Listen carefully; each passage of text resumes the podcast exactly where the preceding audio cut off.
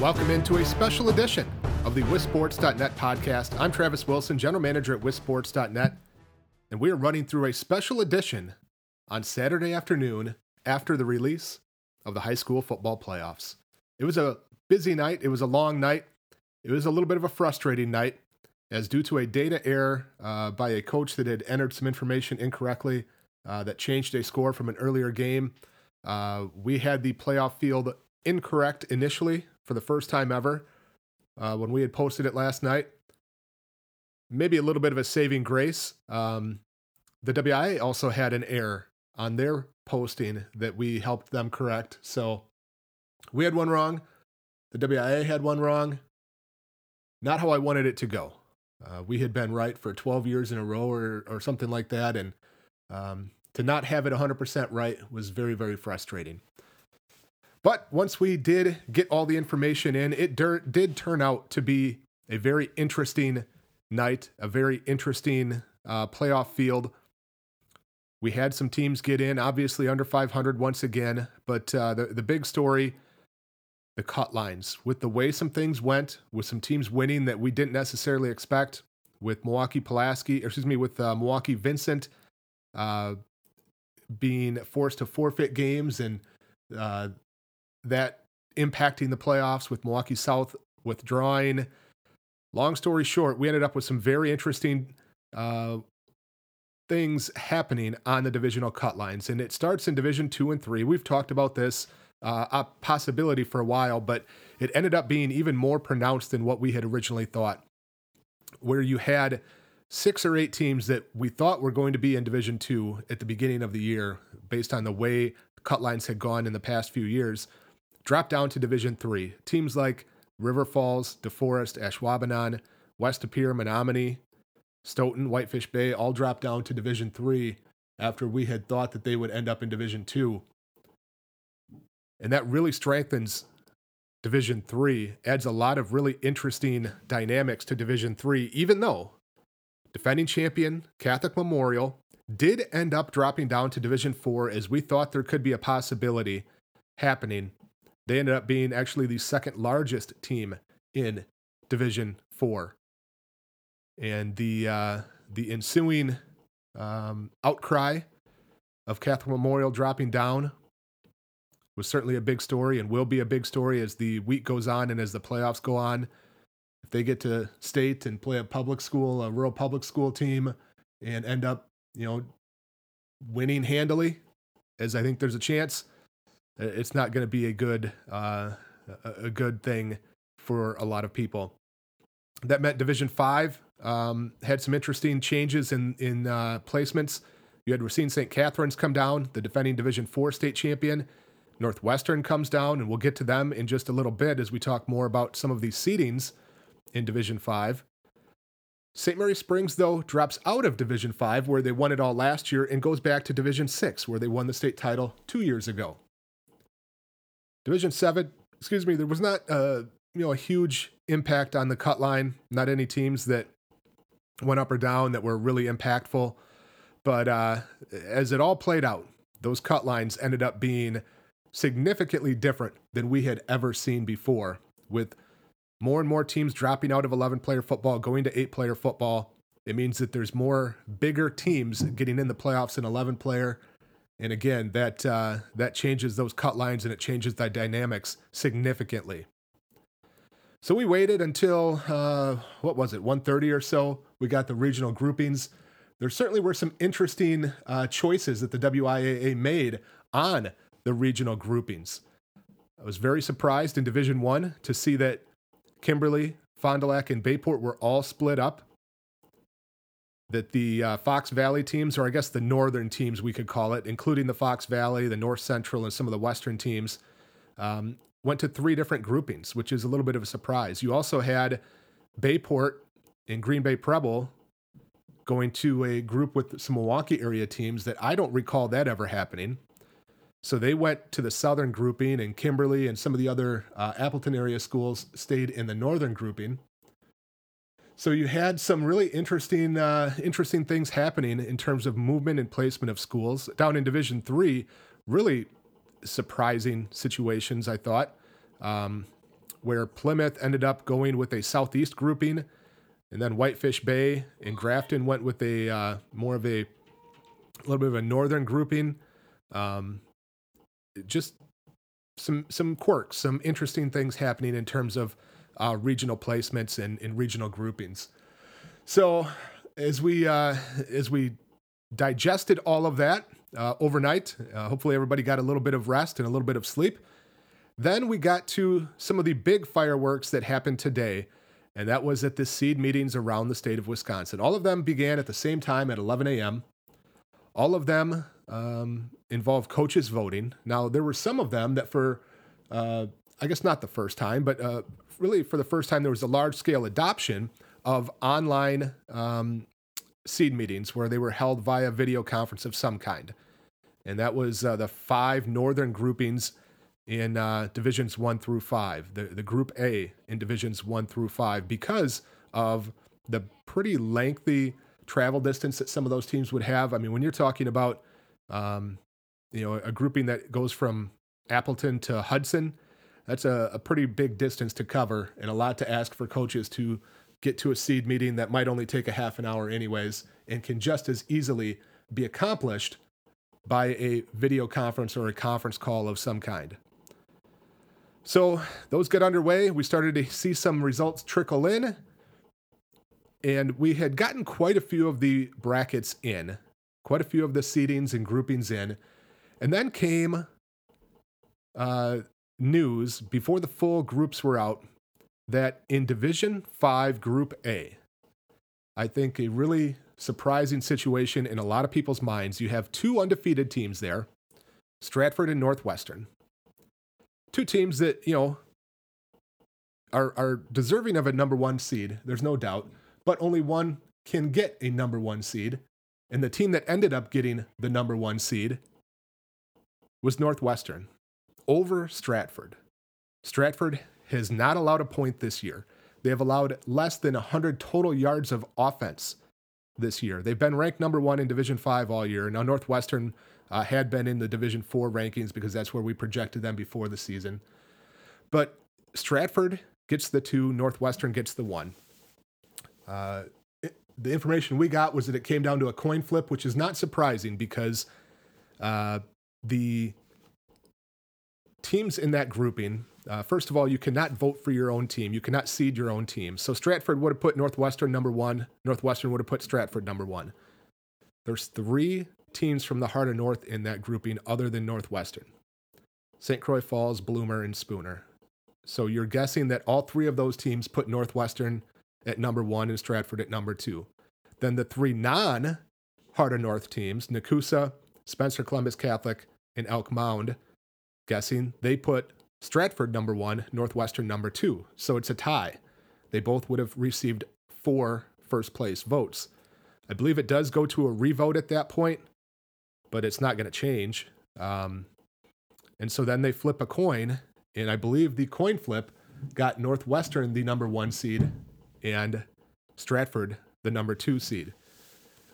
I, I said it on Twitter, and I'll say it again. I'm very surprised how that played out.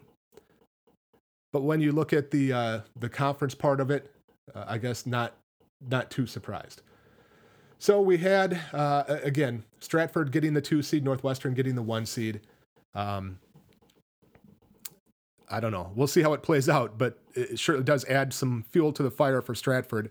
Uh, they will get a chance potentially to play three Han teams and uh, Heart of North teams, that is, and make a uh, make some retribution. They get Spooner in in level one, Potentially, they play Bloomer in level two if Bloomer wins over Spencer Columbus Catholic, and then uh, potentially a level three showdown against Northwestern. Let's take a real quick look through th- uh, look through each of the divisions, though, a little bit more in depth. And we'll start in Division One, where again, I think the big story was how uh, the teams got split: Kimberly, Fond du Lac, and uh, Bayport. Three outstanding teams that um, I didn't think they were going to split, to be quite honest with you. I, I thought that there was ways to do it without having to split those teams. But again, uh, they did get split up. So Kimberly is the number one seed in their grouping, and you would think a very, very strong favorite to come out of there. The two seed there is Appleton North, and Kimberly just put a running clock on Appleton North in the last week of the season. So uh, it would be a surprise if it's not Kimberly. And in fact, Neenah uh, was a four seed in that grouping and gets a home game, and they're four and five this year. So not uh, not the strongest grouping there in Group A. Group B, Bayport leads the way there, and then uh, Marquette is the two seed. And interesting, two Milwaukee City teams got home games. I don't recall that happening in, in many, many years. Milwaukee Kings undefeated, they got the three seed, and then Milwaukee Riverside did get the four seed. Um, you had four MPS teams in there. You have Milwaukee, or excuse me, Manitowoc Lincoln, who finished under 500. You have Green Bay Preble at five and four. So, you know, I think it played out the right way. It's just surprising to see two MPS teams get uh, home games because it just hasn't really happened much. Group C is an interesting one because you have six Big Eight schools down there. And then you've got Fond du Lac coming in and Arrowhead coming in. And the way the seeding played out, I don't know if this was, uh, you know, it, it makes sense, I guess, but um, Fond du Lac and Arrowhead play in the first level of the playoffs. So you're looking at, uh, you know, the possibility that one of those, well, the the absolute that one of those gets um, gets eliminated, and then there's only one team left to take on the rest of the Big Eight. Madison Memorial's the top seed there. They're undefeated and uh, looking to have a little bit of retribution themselves as they lost last year in level one to Sussex Hamilton. Uh, and then Fond du Lac is the two seed, Verona's the three seed, Middleton is the four seed. Down in Group D, the, the two big uh, headliners there are unbeaten defending state champion Muskego, and then Franklin, the champions of the Southeast Conference. Also down there, Kenosha Indian Trail and Mukwonago. I think some interesting stories there A couple solid teams with uh, you know a possibility to spring an upset. Division two, as we talked about, quite a few teams exited Division two, and it uh, it set up some interesting possibilities. Um, only one undefeated team in Division two, and that's Hartford. They were the top seed in Group C. So you kind of wondered who would get the top seed in some of these other groupings. Uh, turns out Pulaski got the top seed in Group A down in Group D, even though Waterford was upset by Badger in the final game of the regular season, Waterford did hold on for a top seed down there. And as it worked out, again, I, I'm not saying it's good, wrong, or indifferent, or that the seedings were wrong, but Waukesha West and Kettle Moraine, two teams out of the very strong Classic 8 conference that have caused some problems for uh, those Southern Lakes teams in the past, um, get grouped together. So they'll get a chance to take each other out. Division three, as we talked about, a lot of really strong teams drop down into that division. And it starts in Group A, where Menomonie drops down. They get the top seed over Medford, who was undefeated. I, I'm not surprised at that. In fact, I, I thought maybe potentially Medford could have got bumped to a three behind River Falls, but uh, Medford does hold on to the two seed there. Uh, but River Falls is the three seed. Um, group B, headlined by West De Pere. State runner up last year. Menasha's the two seed. Now West De Pere beat Menasha very handily. So Ashwaubenon, excuse me, uh, West De Pere, you would think would be a very strong favorite there. Now I do have a couple teams to keep an eye on in that uh, grouping Whitefish Bay and Grafton out of the North Shore Conference. Um, very good competition that they have played this year, and I think could be uh, some sleepers to pull off some upsets here. Group C, DeForest is the uh, top seed, as uh, as deserved, certainly after beating Waunakee to finish undefeated this season. Onalaska got the two seed. Stoughton was the three. Reedsburg's the four. Thought maybe Reedsburg could be in contention for the three seed there, but not to be. And uh, uh, an interesting group uh, on that one, obviously. Um, Onalaska, I like a lot, but I don't know that anybody has what it takes to beat DeForest in that game uh, or in that uh, in that grouping. Group D was uh, really an interesting one that we were trying to see how it would play out. We thought maybe Catholic Memorial would end up in that grouping. However, with Catholic Memorial pushed down to D4, I think things got a little uh, a little bit of clarity there. As New Berlin Eisenhower is the top seed, Plymouth is the two seed. That's uh, a lot of Woodland Conference teams in that grouping, of course. Division four, you have Freedom is undefeated in the top seed. That's a, uh, quite a uh, geographic stretch on on that grouping. You go from um, you go from Baldwin Woodville and St. Croix Central to Black River Falls to the Fox Valley area with Wrightstown and Freedom. You go up to Northland Pines at Eagle River. Uh, just a very stretched out geographic grouping that goes essentially all the way across the uh, north central part of the state.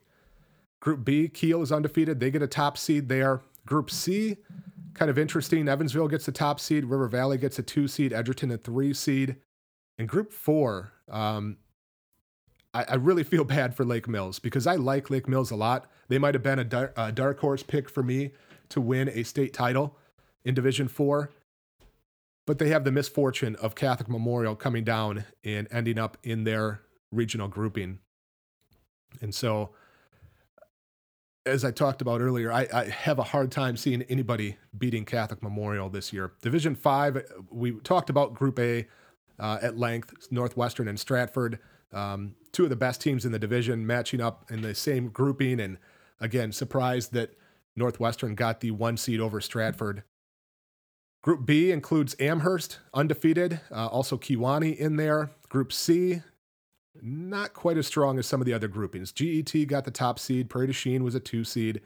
Group D uh, in Division Five, uh, that's a uh, a pretty strong group. You have Lake Country Lutheran got the one, defending Division Four state champion. Racine St. Catherine's got the two. Down in Division Six, Regis, a heavy favorite to come out of their grouping once again, unbeaten, looking dominant this year. Group B, Abbotsford is the top seed. But uh, you know, I, I don't think that grouping is quite as strong as the others, especially Group C in Division 6. One of the strongest overall, I think, especially at the top. You have Mondovi as the one seed, they're undefeated. Mineral Point is the two seed, they're undefeated. Lancaster in that grouping as well. Benton Scales Mound. Shullsburg has looked very good. Darlington uh, has, uh, has done some good things this year. In Group D, two of the best teams, two of the favorites, I think, in that division. Racine Lutheran gets a top seed. They're undefeated. And then St. Mary Springs, even though they've got a couple losses, they're the two seed and looking very strong uh, at the end of the year after a couple hiccups early in the season. Division seven, I don't know if there's a uh, any grouping where a team is a, as big of a favorite as you would have Bangor in their grouping, where they're grouped with some Lakeland schools, some Dairyland schools, and um, it, it could be uh, quite a roughshod run for Bangor in that one. Group B, Edgar is the top seed. They got it over Almond Bancroft. Almond Bancroft is undefeated. Edgar had the one loss to Stratford, but I think that's certainly appropriate. Uh, I would be surprised if Edgar doesn't come out of that grouping. Group C, Blackhawk uh, Warren is the top seed. And again, uh, we've talked about before how dominant the Bangor Edgar Blackhawk uh, group has been this year uh, in the last few years, rather. Uh, so it would be a surprise if Blackhawk doesn't come out of there. And then Group D, you have two undefeated teams there Hilbert and Lourdes Academy, setting up a potential uh, really nice level three showdown. Um, so, again, some big storylines on the cut lines, some interesting storylines on the regional groupings, how they move some of the teams around, and then uh, really uh, interesting vote with Stratford, who has not allowed a point this year, getting a two seed behind Northwestern. So that's kind of our rapid reaction, our, our uh, real quick recap and analysis of what has happened in the last 18 hours or so in the high school football realm. Make sure you stay tuned to wissports.net. We'll have more information coming out beginning on Monday, including an in depth preview of every division of the high school playoffs. And uh, we'll get right back into it. We'll have a uh, preview of all divisions, including the eight player football. So make sure you check that out on wissports.net. I am Travis Wilson. This has been a special edition of the WisSports.net podcast. We'll see you at a game.